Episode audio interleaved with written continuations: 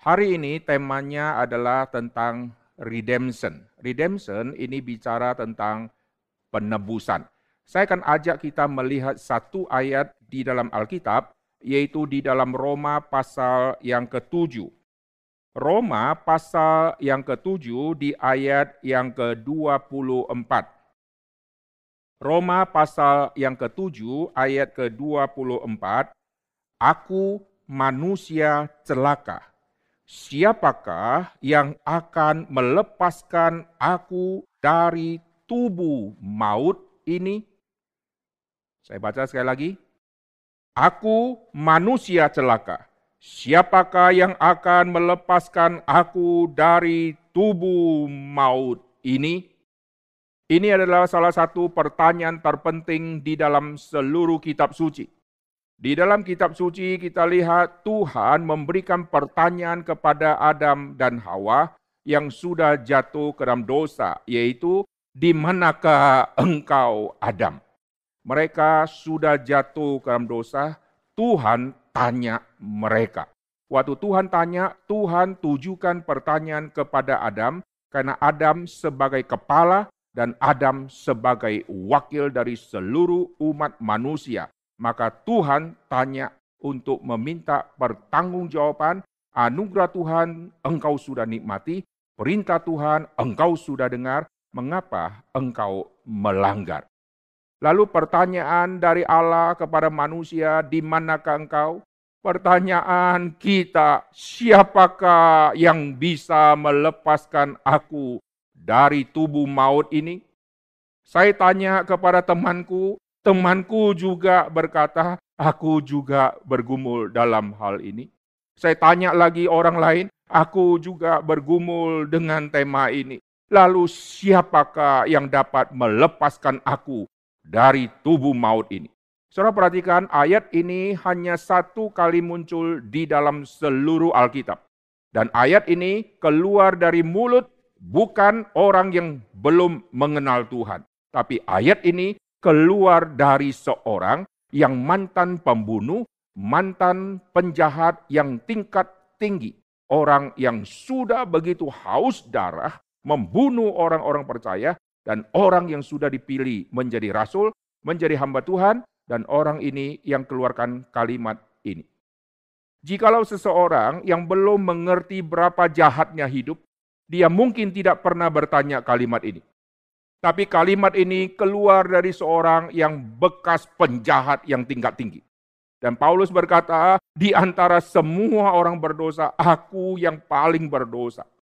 Banyak orang belum sadar dirinya betapa dosanya, sehingga hidupnya merasa nyaman. Dia tidak tahu dia sedang ada di dalam bahaya. Tapi Paulus betul-betul mengerti. Dan dia katakan, siapakah yang dapat melepaskan aku dari tubuh maut ini. Mengapakah tubuh dikaitkan dengan maut, saudara? Bukankah Tuhan menciptakan manusia, semua yang ada di dunia harus memuliakan Allah? Mengapa tubuh manusia ini berhubungan dengan maut? Semua manusia akan alami maut yang dari debu tanah akan kembali kepada debu tanah. Mengapakah hal ini bisa terjadi? Karena ada fakta dosa. Saudara perhatikan, kunci utama yang menyebabkan tubuh dihubungkan dengan maut ini adalah fakta dosa. Maka setelah manusia jatuh ke dalam dosa, Tuhan berkata, yaitu kau akan kembali ke debu tanah. Kau akan kembali ke debu tanah, karena dari situ engkau di ambil. Jikalau manusia hidup hanya berpikir hal-hal duniawi, maka akhir hidupnya akan ditutup di batu nisan. Tetapi Tuhan yang menciptakan manusia selain dari unsur bumi, yaitu dari debu tanah, ada unsur yang sangat penting, yaitu Tuhan menghembuskan nafas hidup. Oleh sebab itu manusia bertanggung jawab kepada bumi karena manusia diambil dari bumi. Bahan baku kita dari debu tanah. Maka kita bertanggung jawab kepada bumi untuk mengelola bumi.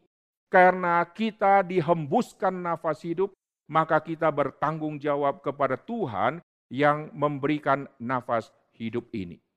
Jadi manusia ada dua aspek yang sangat penting, yaitu berhubungan dengan alam, karena dari situ kita diambil, dari bahan baku di bumi kita dijadikan manusia. Lalu dari unsur sorga, karena Tuhan menghembuskan nafas yang hidup. Nah setelah manusia jatuh ke dalam dosa, Tuhan mengfonis mengenai tubuh. Dengan berpeluh, engkau akan mendapatkan hasil bumi. Mengapa dapatkan rezeki harus berpeluh? Dengan susah payah engkau akan mengelola. Sebelum jatuh ke dalam dosa, manusia tidak alami susah payah karena tanah langsung menumbuhkan tunas-tunas. Tanah menumbuhkan pohon menghasilkan buah. Manusia tidak usah susah-susah, manusia hanya merawat. Tapi setelah jatuh ke dalam dosa, dari bumi akan keluar semak duri dan akan melawan manusia. Manusia harapin dapat pohon yang bagus, dapatkan buah yang bagus, tapi yang dia dapatkan adalah semak duri dan dengan berpeluh, dengan capek, dengan energi yang dia boroskan untuk mendapatkan hasil bumi yang menakjubkan untuk dirinya dan dia akan kerjakan hal itu sampai dia kembali kepada debu tanah.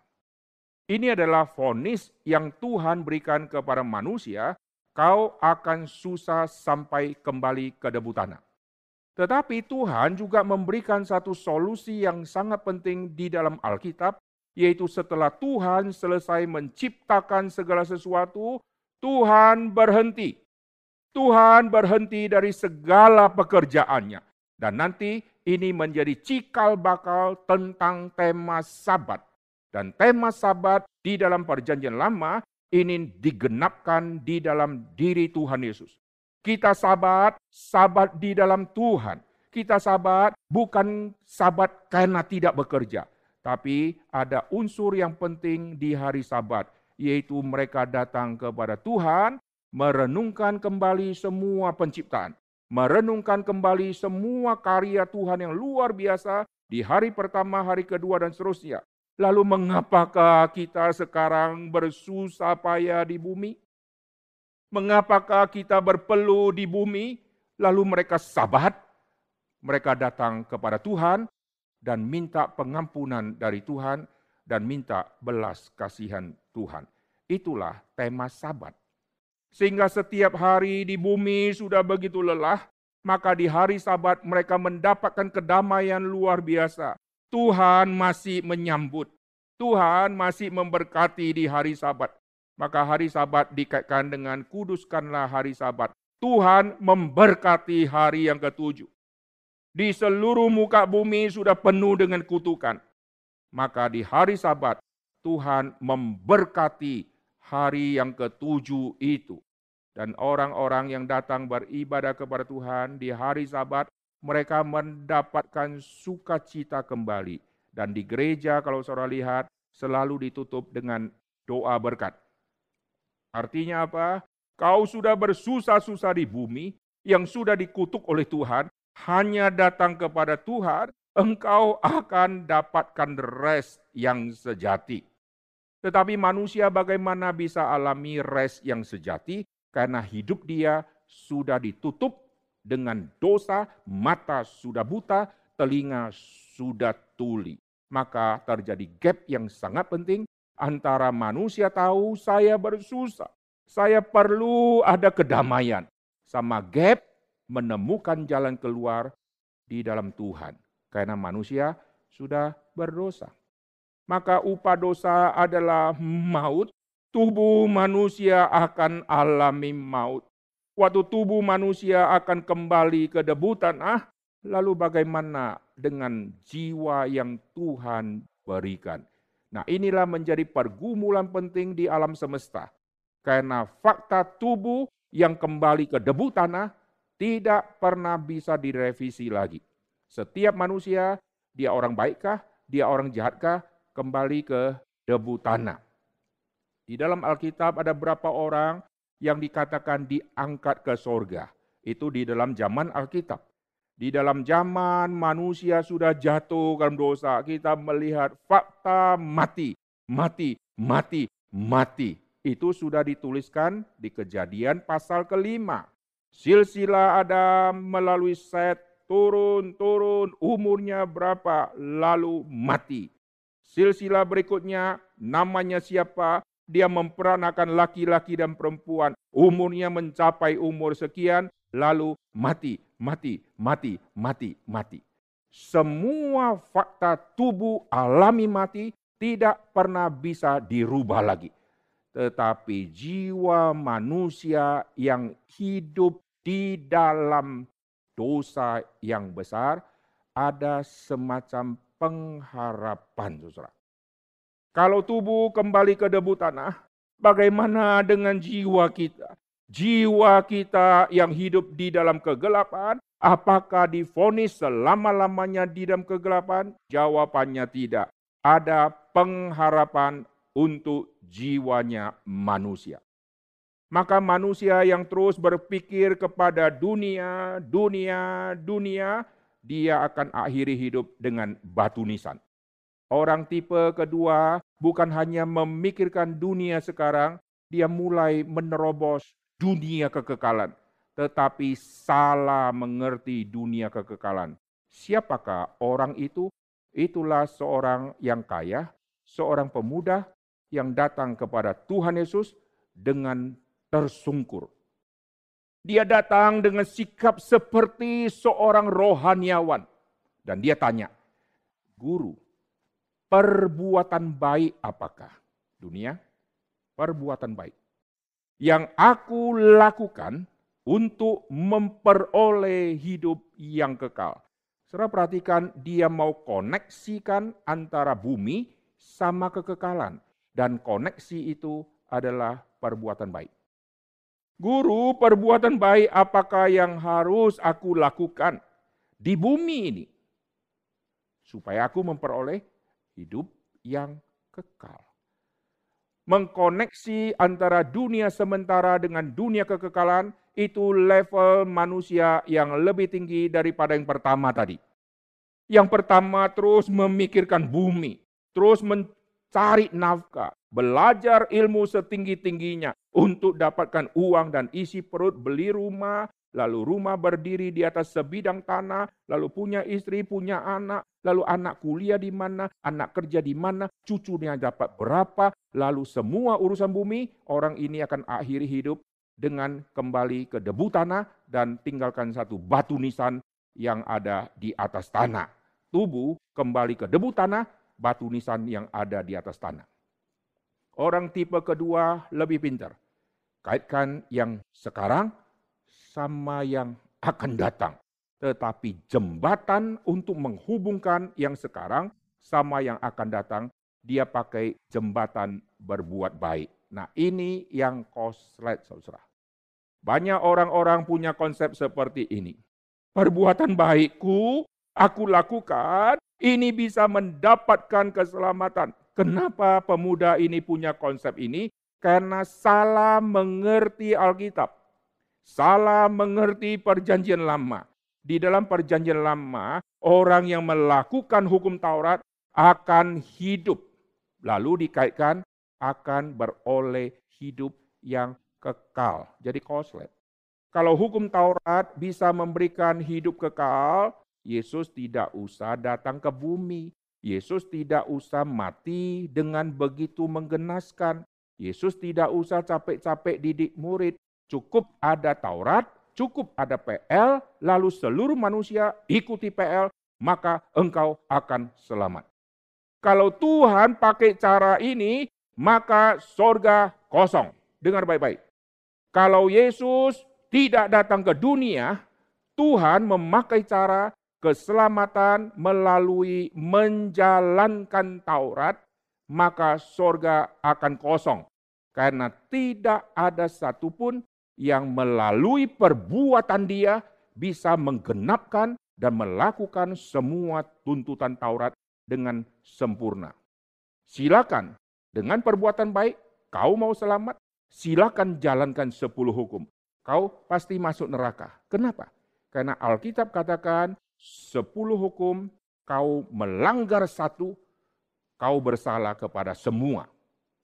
Oh, nak bisa berkata begini, Tuhan saya sudah jalankan sembilan, saya berdosa satu, maka masih ada lebih delapan. Saya masih ada stok yang baik delapan. Saya melanggar lagi dua, saya masih ada stok yang keenam. Di dalam prinsip Alkitab tidak seperti itu. Yang ada adalah apa? Yang ada adalah kau langgar satu, maka semua akan salah. Bagaimana bisa mengerti hal ini? Langgar satu, ini artinya langgar semua, gampang sekali. Di dalam kekristenan tidak ada yang namanya saya punya jasa sepuluh, bersalah dua, maka sepuluh dikurang dua, saya masih ada bonus delapan. Tidak ada itu. Langgar satu, langgar semua. Saya kasih contoh. Saudara dari rumah atau dari kos menuju ke kampus, saudara melewati sepuluh lampu merah. Sepuluh lampu merah, lampu merah pertama. Saudara begitu taat, masih dari perubahan kuning menuju ke hijau misalnya, saudara sudah siap-siap pelankan dulu, begitu hijau, lalu kalian jalan dengan baik. Kalian dari jauh sudah lihat lampunya. Saya usahakan pas hijau, saya akan lewati garis pembatas sehingga saya bisa lewati jalur sana. Oke, saya tidak melanggar. Saya taat lampu hijau, saya lewati pas.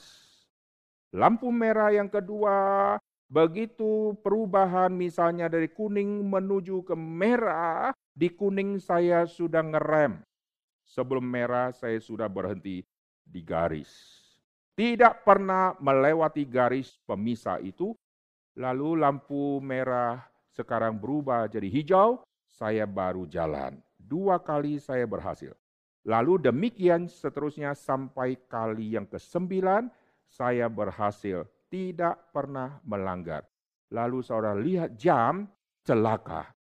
Terlalu banyak lampu merah dan saya berhenti, jam saya sudah menunjukkan saya sudah terlambat kalau tiba di kampus. Dan dosen sudah bilang tidak boleh terlambat hari ini. Maka sisa satu lampu merah, saya akan menuju ke kampus, kampusnya sudah terlihat di depan. Dan saat itu kena merah. Lalu keluar angka.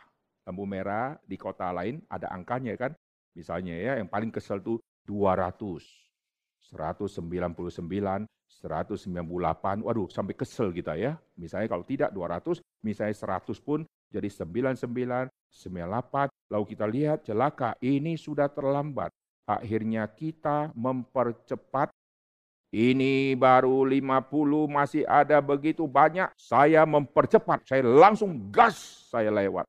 Begitu saya terobos lampu merah, keluarlah Pak Polisi. Lalu dia prit, dia tangkap.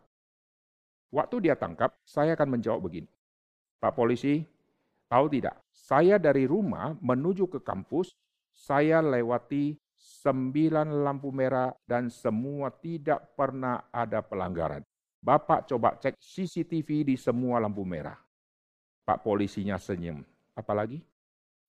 Bapak lihat, begitu banyak orang yang terobos, hanya saya yang tidak terobos, Pak polisi. Oke, apalagi jasamu? Ada lampu merah, Pak polisi, masih kuning, belum menuju ke merah. Saya sudah siap-siap berhenti. Oke, apalagi? Pak polisi, Pak polisi coba lihat semua pembatas garis ban motor saya atau ban mobil saya tidak pernah senggol atau lewati garis itu, bahkan injak garis pun tidak. Apalagi masih banyak, semua bagus. Pak polisi keluarkan satu kalimat, tidak peduli dua tahun lalu kau tak lalu lintas, seminggu lalu kau tak lalu lintas, dari satu bulan lalu kau tidak melanggar lalu lintas, pokoknya hari ini kau sudah melanggar. Lalu kita debat, cuma satu. Sejak saya bawa motor, ribuan lampu merah sudah saya taat. Pak polisi tidak peduli. Kau sudah langgar, kau kena tilang. Jikalau di lalu lintas kita bisa menerima fakta saya bersalah dan saya kena tilang, Mengapa untuk hal yang rohani saya punya konsep, oh saya sudah lakukan sembilan hukum, saya langgar satu, masih ada delapan yang baik. Langgar satu, langgar semua. Maka tidak pernah ada orang bisa masuk surga kalau melalui menjalankan hukum, lalu akan masuk surga. Lalu melalui perbuatan baik, perbuatan baik seperti apa sehingga Tuhan perkenan? Tidak mungkin. Karena kita punya hati sudah kena polusi dosa dan kita punya hati sudah mempunyai semacam kriteria-kriteria siapa yang aku akan tolong dan siapa yang tidak akan aku tolong. Maka perbuatan baik yang kulakukan karena dia pacar saya, karena dia aku naksir. Begitu saya sudah membantu dia, menolong dia, ajak dia makan traktir semua, mendadak dia putuskan cinta. Begitu putuskan cinta, kita kasih semua nota makan sama dia, balikin semua uangnya. Dan setelah kita diputus cinta, pacar ini jalan sama orang lain, masihkah kita tolong dia? Masihkah kita ajak dia makan traktir dia seperti sedang pacaran? Kita mulai membuang muka, kita mulai membenci dia. Kita hanya mengasihi teman baik kita, kita akan membenci semua musuh kita. Jadi perbuatan baik yang kulakukan karena ada faktor yang saya mau karena saya cinta dia, saya mau dia jadi istriku, maka saya lakukan. Saya traktir orang, harap-harap kelak dia sukses, dia traktir saya kembali. Saya melakukan perbuatan baik, semua perbuatan baik sudah di dalam polusi dosa.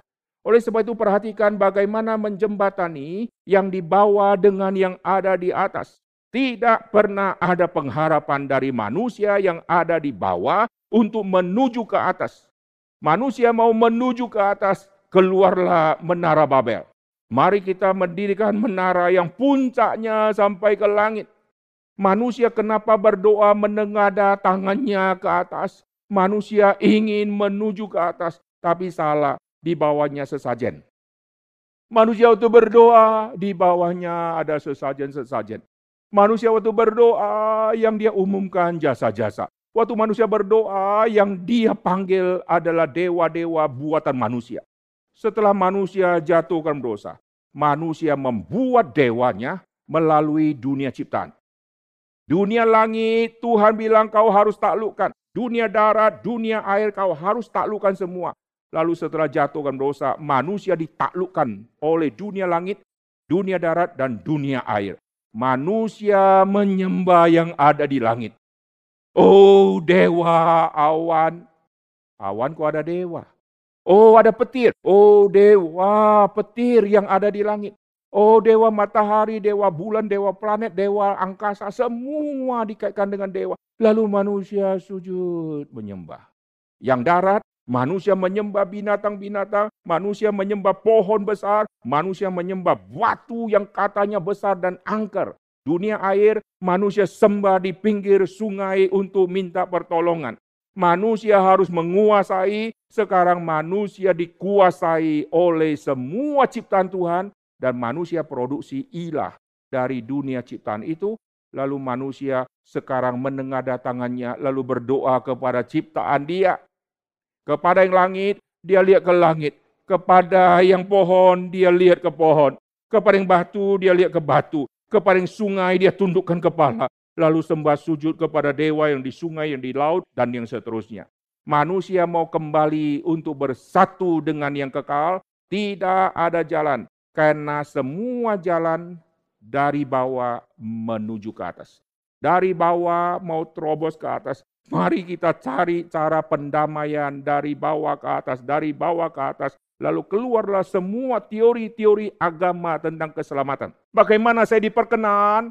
saya melakukan perbuatan baik. Bagaimana saya diperkenan? Saya harus rajin berpuasa. Semua ini teori-teori dari manusia. Ingat, kita bersalah kepada Tuhan, maka mesti tanya Tuhan jalan keluarnya. Kalian mahasiswa bersalah kepada kampus, mesti tanya kampus untuk solusi masalahnya. Bagaimana saya bisa diterima kembali karena saya sudah di DO. Saya pakai cara sendiri. Saya harus datang lebih pagi lagi mulai besok. Kalian sudah di DO. Datang mau jam 3 dini hari pun tetap tidak akan diterima. Saudara pikir lagi, oh kalau pagi tidak bisa diterima, saya akan datang ke kampus, Saya akan catat semua pelajaran sekolah dari jendela. Saya intip. Setelah catat, saya serahkan ke dosen. Lihat keseriusan saya mau belajar. Dosen tidak akan terima. Kau sudah di DO. Oh mungkin cara ini tidak boleh. Oke, saya akan pakai cara yang lain. Mungkin saya harus bayar uang lebih mahal lagi di kampus ini supaya saya diterima. Kita sudah di DO, kita bersalah kepada kampus, kita memakai cara untuk saya diterima kembali. Dari bawah mau diterima kembali, kita salah arah. Yang paling benar, tanya atasan, tanya sekolah. Aku bersalah kepada sekolah, bagaimana saya bisa diterima kembali? Lalu pihak sekolah berkata, inilah yang saya tunggu-tunggu. Dari awal kau pakai caramu sendiri.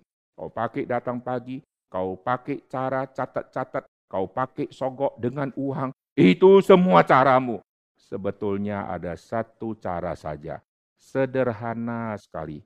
Yaitu kau tulis surat pernyataan. Yaitu kau berjanji kau akan menjadi murid yang baik dan kau janji semester ini dapat IP 4. Kalau tidak dapat 4, saya bersedia mengundurkan diri. Ternyata caranya seperti itu. Aduh, aku bodoh, bangun pagi semua sia-sia. Aku catat panjang lebar, semua sia-sia. Aku kasih duit banyak, semua sia-sia. Ternyata saya buat surat pernyataan untuk dapatkan IP 4, baru saya bisa diterima selama-lamanya. Cara ini cara yang benar, yaitu tanya kepada atasan. Waktu manusia jatuhkan dosa, manusia pakai tanya leluhur. Bagaimana menurut tradisi, menurut agama, menurut semua kepercayaan, cara menyelesaikan dosa begini, begini, begini. Akhirnya semua buntu. Yang paling benar, Tuhan, saya sudah berdosa kepada Engkau. Apakah jalan keluarnya? Saya dari bumi mau menerobos ke sana, saya pakai jasa, tidak sampai. Saya pakai puasa, tidak bisa. Saya pakai rajin ibadah, tidak bisa. Saya pakai harta, uang, semua jimat tidak bisa. Tuhan, singkapkanlah rahasia itu. Maka Tuhan akan berkata, tidak pernah ada jasamu yang bisa diperkenan. Dan satu-satunya cara adalah dari atas yang akan turun ke bawah. Tidak pernah ada di agama mana pun yang mengajarkan dari atas yang akan turun ke bawah. Dengar baik-baik. Manusia di bumi mau menuju ke atas tidak pernah tahu jalan. Maka mesti yang dari atas yang turun ke bawah. Karena dia pernah dari atas turun ke bawah. Maka dialah satu-satunya yang bisa membawa kita dari bawah menuju ke atas karena dia datang dari atas. Semua pemimpin agama dari bumi. Ada tanggal lahirnya, ada tanggal matinya, ada kuburannya. Dan mereka kalau ditanya dari mana? Dari kampung sana. Dari mana? Dari kampung sana. Hanya Yesus yang berkata, aku datang dari atas. Saya tinggal di satu kota di Indonesia. Kalau saya tidak umumkan saya lahir di kota mana, kalian coba cari tahu sekarang, saya lahir di kota mana. Pasti nggak ketemu. Apalagi kalian bisa pergi ke sekolah waktu saya kecil, ke warung makan kesukaan saya waktu kecil, sampai kiamat kalian tidak pernah akan tahu. Cara satu-satunya adalah saya yang bawa kalian.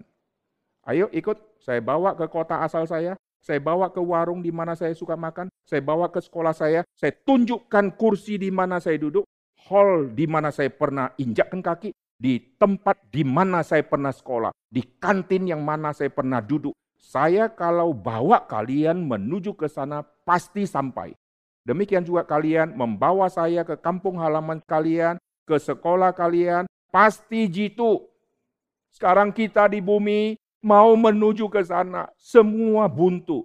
Mesti yang dari sana yang turun ke bawah membawa kita kembali ke sana dan pasti sampai.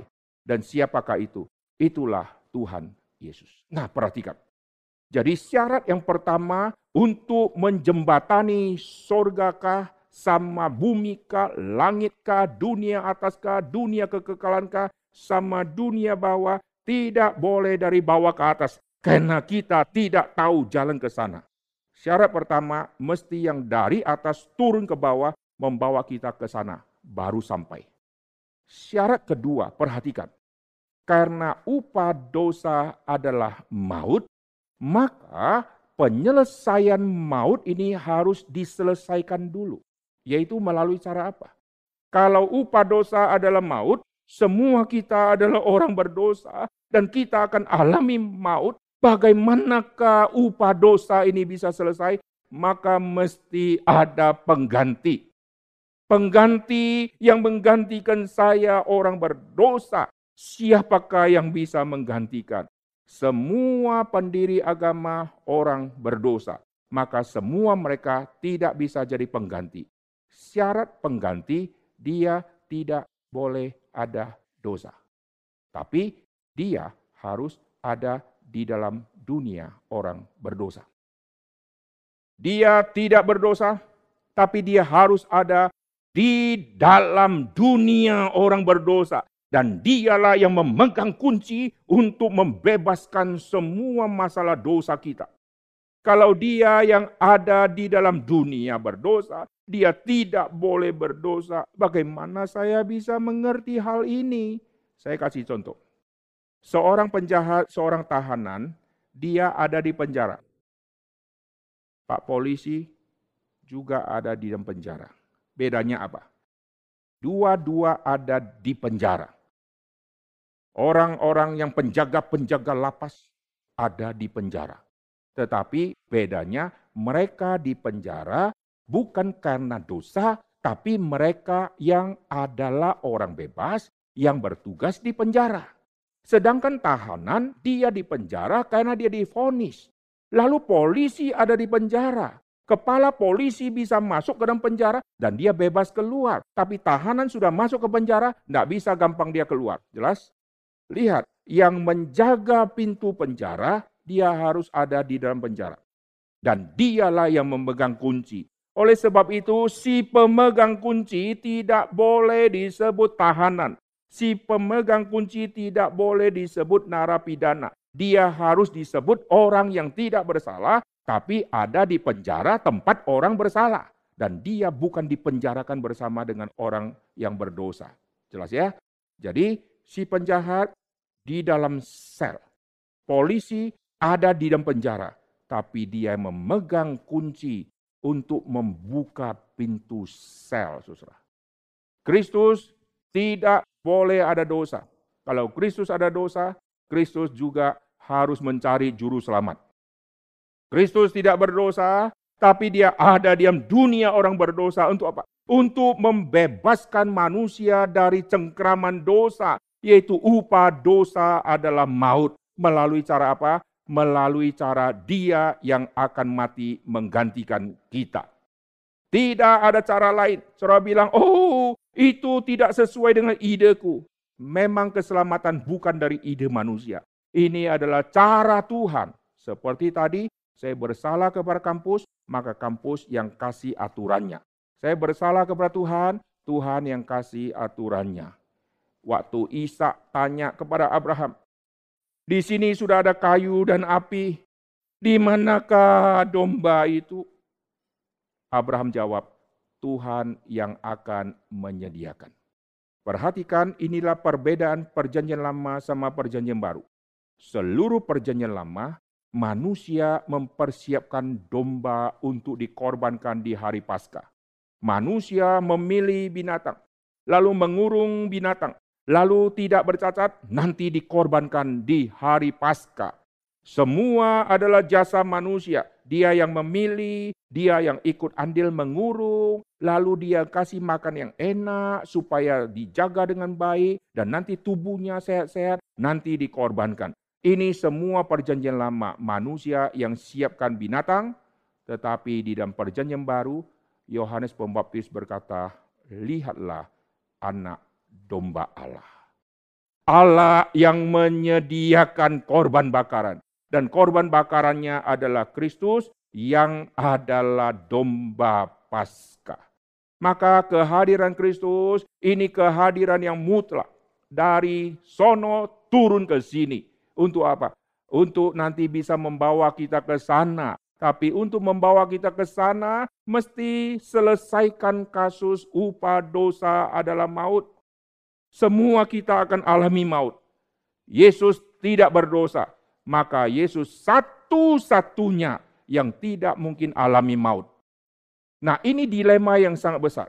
Saya akan alami maut karena upah dosa. Sekarang asumsi, sekarang saya adalah Yesusnya. Yesus tidak bersalah. Kalau Yesus tidak bersalah, mana mungkin upah dosa adalah maut dia bisa alami. Lalu bagaimana saya bisa menggantikan? Nah ini dilemanya saudara. Kalau saya orang berdosa, upah dosa adalah maut. Tapi Yesus tidak berdosa, bagaimana upah dosa adalah maut bisa dialami oleh Tuhan Yesus? Maka satu-satunya cara yaitu dosa kita ditimpakan kepada dia. Inilah yang Tuhan pakai di perjanjian lama dengan simbol binatang yang akan dikorbankan. Nanti tangan manusia taruh di kepala binatang. Artinya apa? Dosaku ditimpakan kepadamu. Maka binatang yang tidak jahat, binatang yang baik-baik, binatang yang sehat-sehat mengalami kematian dan dibunuh karena ada simbol dosaku ditimpakan kepadamu. Maka Yesus baru bisa mati karena dia menanggung dosa-dosa kita seperti zaman PL, sekarang tangan-tangan kita semuanya taruh di kepala Yesus, dosa kita ditimpakan kepada Tuhan Yesus. Maka Yesus mati menggantikan kita. Dia tetap tidak berdosa, tetapi dia dijadikan seperti seorang berdosa yang harus mati. Saudara bedakan, saya harus mati karena saya orang berdosa. Yesus akhirnya harus mati karena dijadikan seperti seorang yang berdosa. Karena dia ditimpakan dosa-dosa kita kepada dia. Dan di atas kayu salib kita melihat dia tidak berdosa. Dia mengatakan apa? Dia mengatakan Bapa ampunilah mereka. Yesus tidak berkata, Bapak, ampunilah saya dan juga mereka. Tidak ada itu. Bapak, ampunilah mereka. Ini membuktikan Yesus tidak bersalah. Saudara perhatikan dua penjahat di samping Tuhan Yesus, dua-duanya maki-maki Tuhan Yesus, merasa Yesus adalah orang bersalah. Terus cerewet luar biasa. Mendadak satu penjahat dirubah oleh Tuhan dan satu penjahat memarahi temannya. Eh, kita selayaknya mendapat hukuman seperti ini. Tetapi dia tidak bersalah. Dia ini tidak bersalah. Kita ini bersalah. Waktu dia mengaku kita ini bersalah, Yesus tidak bersalah. Yesus paling senang dengar kalimat itu. Karena misi Tuhan Yesus datang ke bumi mencari manusia berdosa. Barang siapa hari ini mengaku dirinya orang berdosa, engkau dekat dengan Injil. Yesus datang mencari engkau. Barang siapa berkata, aku tidak berdosa, dari kecil aku hidup dalam keluarga baik-baik, Yesus tidak datang cari engkau. Maka lihat semua orang Farisi, semua orang-orang jahat yang merasa dirinya benar. Yesus tidak jawab mereka. Mendadak satu penjahat yang dirubah hatinya lalu sadar kita selayaknya mendapatkan hukuman seperti ini. Dia tegur temannya, tapi temannya tidak merasa dirinya orang berdosa. Dia masih merasa aku masih lebih benar dari Tuhan Yesus. Kenapa? Karena Yesus disalibkan di paling tengah. Di zaman dulu, penjahat-penjahat yang sangat-sangat jahat dimatikan dengan cara disalib. Tetapi jikalau ada penjahat disalibkan di paling tengah, maka dialah yang lebih jahat dibandingkan semua penjahat. Oleh sebab itu penjahat di kanan dan kiri merasa kami lebih baik. Karena yang di tengah bukan kami. Yang di tengah Yesus. Yesus yang paling jahat. Maka mereka merasa dirinya orang benar. Mereka merasa saya orang benar. Mereka maki-maki Yesus. Mereka celah-celah Yesus. Mendadak satu penjahat berkata, kita selayaknya mendapatkan hukuman seperti ini. Tetapi dia tidak. Dan dia berkata, Yesus ingatlah akan aku.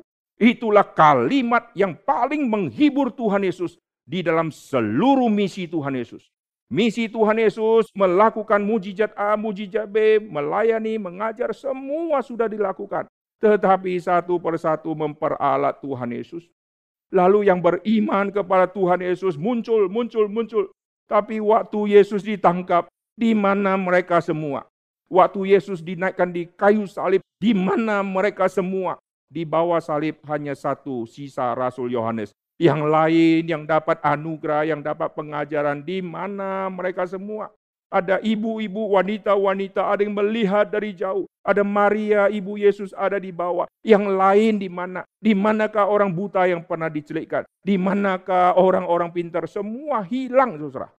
Lalu Yesus mendengarkan kalimat, Yesus, ingatlah akan aku. Perhatikan kalimat ini. Yesus menjawab, hari ini engkau akan bersama dengan aku di Firdaus. Kalimat Tuhan Yesus, kalimat yang luar biasa. Yesus tidak berkata, Bapak, mohon izin, bolehkah gue bawa dia? Tidak ada itu. Hari ini engkau bersama aku ke Firdaus. Artinya apa? Keselamatan di dalam Kristus, keselamatan yang pasti. Bukan mudah-mudahan. Penjahat itu kalau ditanya, sudah berapa perbuatan baikmu sehingga engkau bisa diselamatkan? Dia akan berkata, aku gagal. Tidak mungkin aku bisa selamat lagi karena tidak ada jasaku, aku melanggar Taurat, aku begitu jahat. Maka semua manusia pasti masuk neraka kalau memakai standar berbuat baik. Tapi anugerah keselamatan ini anugerah dari Tuhan, tidak melalui perbuatan, tetapi melalui iman yang sejati kepada Kristus. Dan Yesus jawab, hari ini engkau bersama dengan aku di Firdaus. Tidak mudah-mudahan, tapi hari ini. Artinya apa? Kau orang berdosa, kau sadar kau orang berdosa, kau keluarkan satu pernyataan, Yesus tidak berdosa. Kalau Yesus tidak berdosa, mengapa bisa mati? Dan dia tahu Yesus yang sudah akan dimatikan, Yesus tetap hidup. Maka dia berkata, ingatlah akan aku apabila engkau datang sebagai Raja. Oh kalimat dia kalimat yang menerobos di dalam sejarah iman manusia. Dan Yesus berkata hari ini engkau bersama dengan aku ke Firdaus. Jadi Yesus dari atas ke bawah membawa kita ke atas. Tapi untuk menuju ke atas dia harus menyelesaikan upah dosa adalah maut. Caranya dia menerima semua hukuman yang manusia harus terima dan ditimpakan kepada dia. Maka dia mati bukan karena dia berdosa. Dia mati karena menanggung dosa-dosa kita. Barulah ada solusi penyelesaian dari bumi terkonek dengan yang di atas melalui Kristus. Dulu ada yang berkata salib begitu simple, plus vertikal dan horizontal. Artinya apa? Yang vertikal menghubungkan sorga sama bumi, bumi dengan langit. Yang horizontal menghubungkan manusia dengan manusia yang sudah saling bermusuhan, diperdamaikan satu dengan lain melalui salib dan diperdamaikan satu dengan lain dengan Tuhan. Itulah salib yang sangat menarik. Salib menghubungkan langit sama bumi dan salib memperdamaikan manusia yang satu dengan manusia yang lain. Oleh sebab itu Alkitab katakan, di dalam Kristus tidak ada lagi laki-laki, tidak ada perempuan, tidak ada Buddha, tidak ada orang ini, orang ini. Semua sama. Tidak ada orang Yahudi, tidak ada orang Yunani. Semua dipersatukan. Dan semua derajat-derajat, semacam jabatan-jabatan diam dunia, semua tidak ada lagi jikalau di dalam Kristus. Maka di dalam Kristus semua sebutan kita anak-anak Allah. Tidak ada koko-koko Allah. Kakek-kakek Allah. Tidak ada anak-anak. Dia status direktur, anak-anak Allah. Dia tukang sapu, anak-anak Allah. Dia wanita miskin, anak-anak Allah. Dia seorang ratu, anak-anak Allah. Jikalau semua ada di dalam Kristus.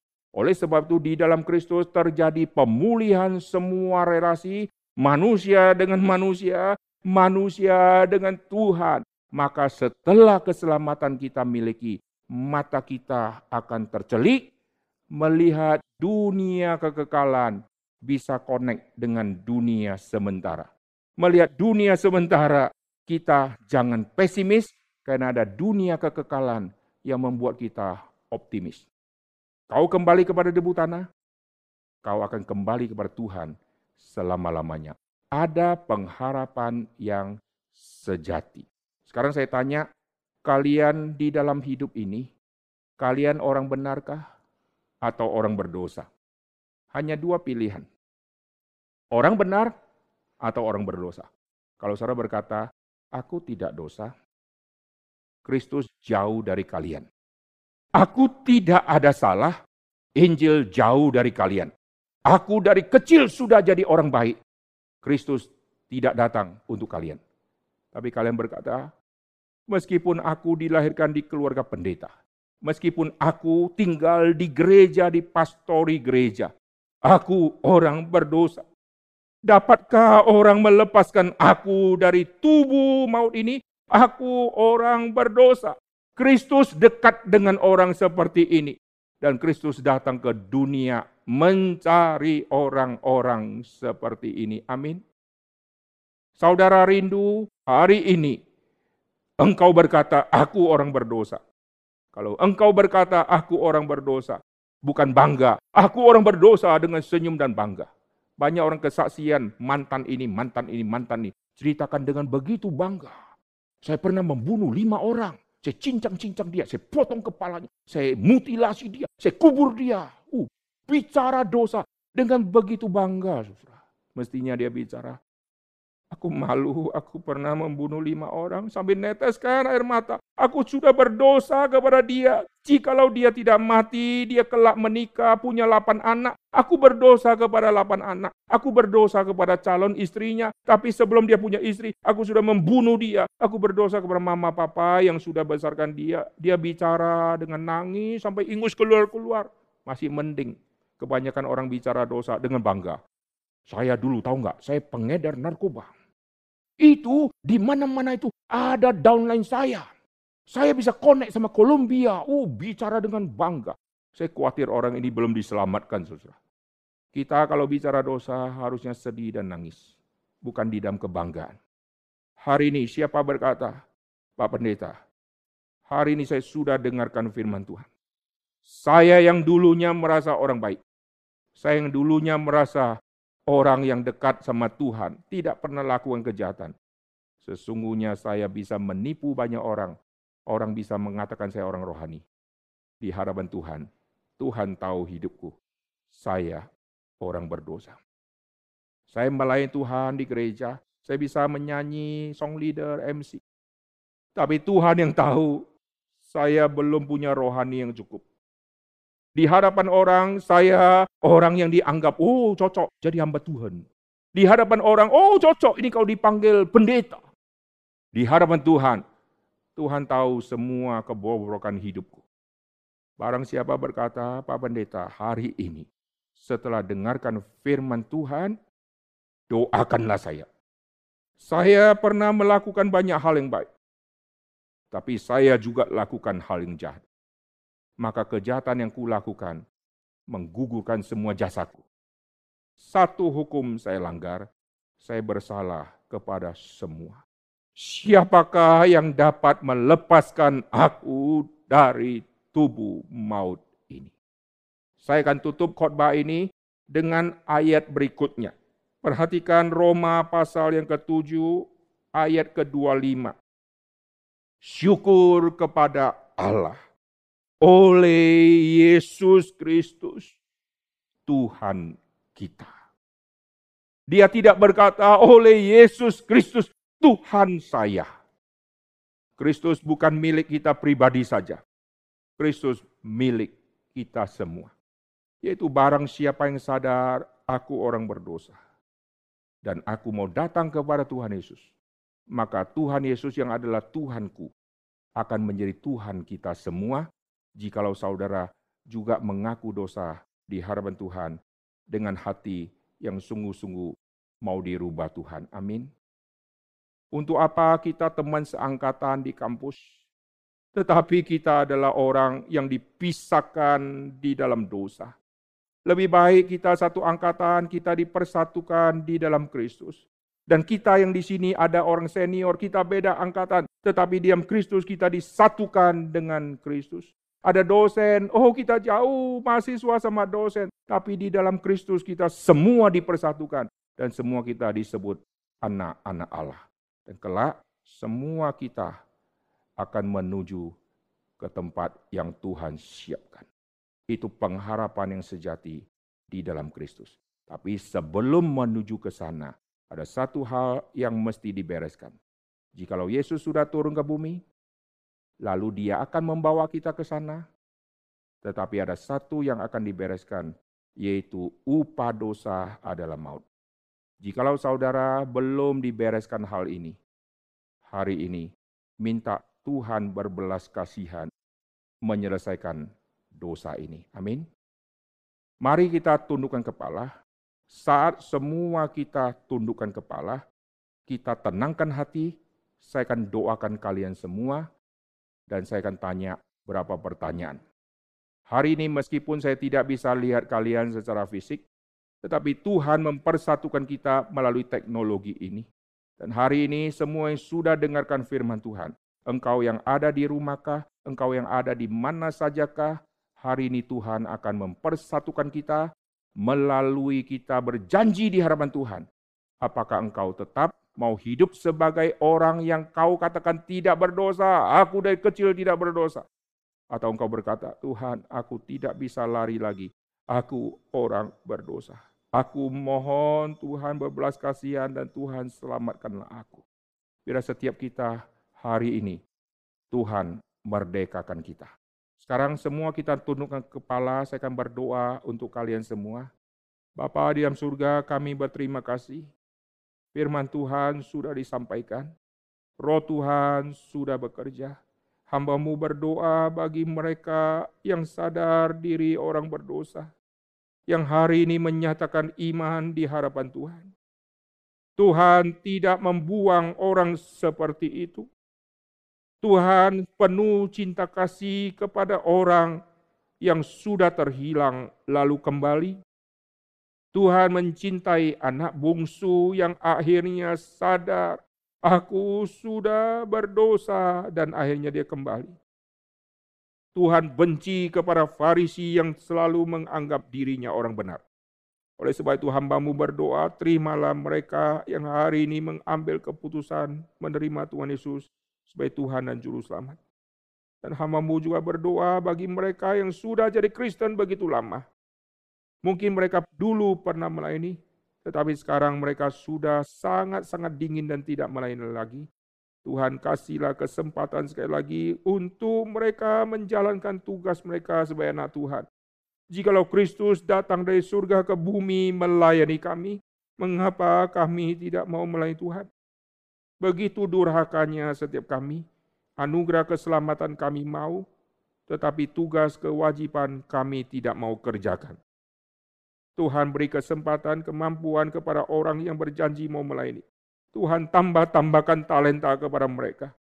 Dan bagi mereka yang ada talenta tetapi tidak mau melayani, Alkitab katakan Tuhan akan mengambil dan akan memberikan kepada orang yang akan melayani. Oleh sebab itu biarlah setiap kami tidak main-main dengan anugerah Tuhan. Dan hambamu juga berdoa untuk mereka yang berjanji mau menjadi hamba Tuhan. Seperti Tuhan pernah memanggil hambamu dan akhirnya menjadi hamba Tuhan. Demikian juga Tuhan akan mempersiapkan saudara-saudara kami yang angkat tangan, yang akan kelak menjadi hamba Tuhan.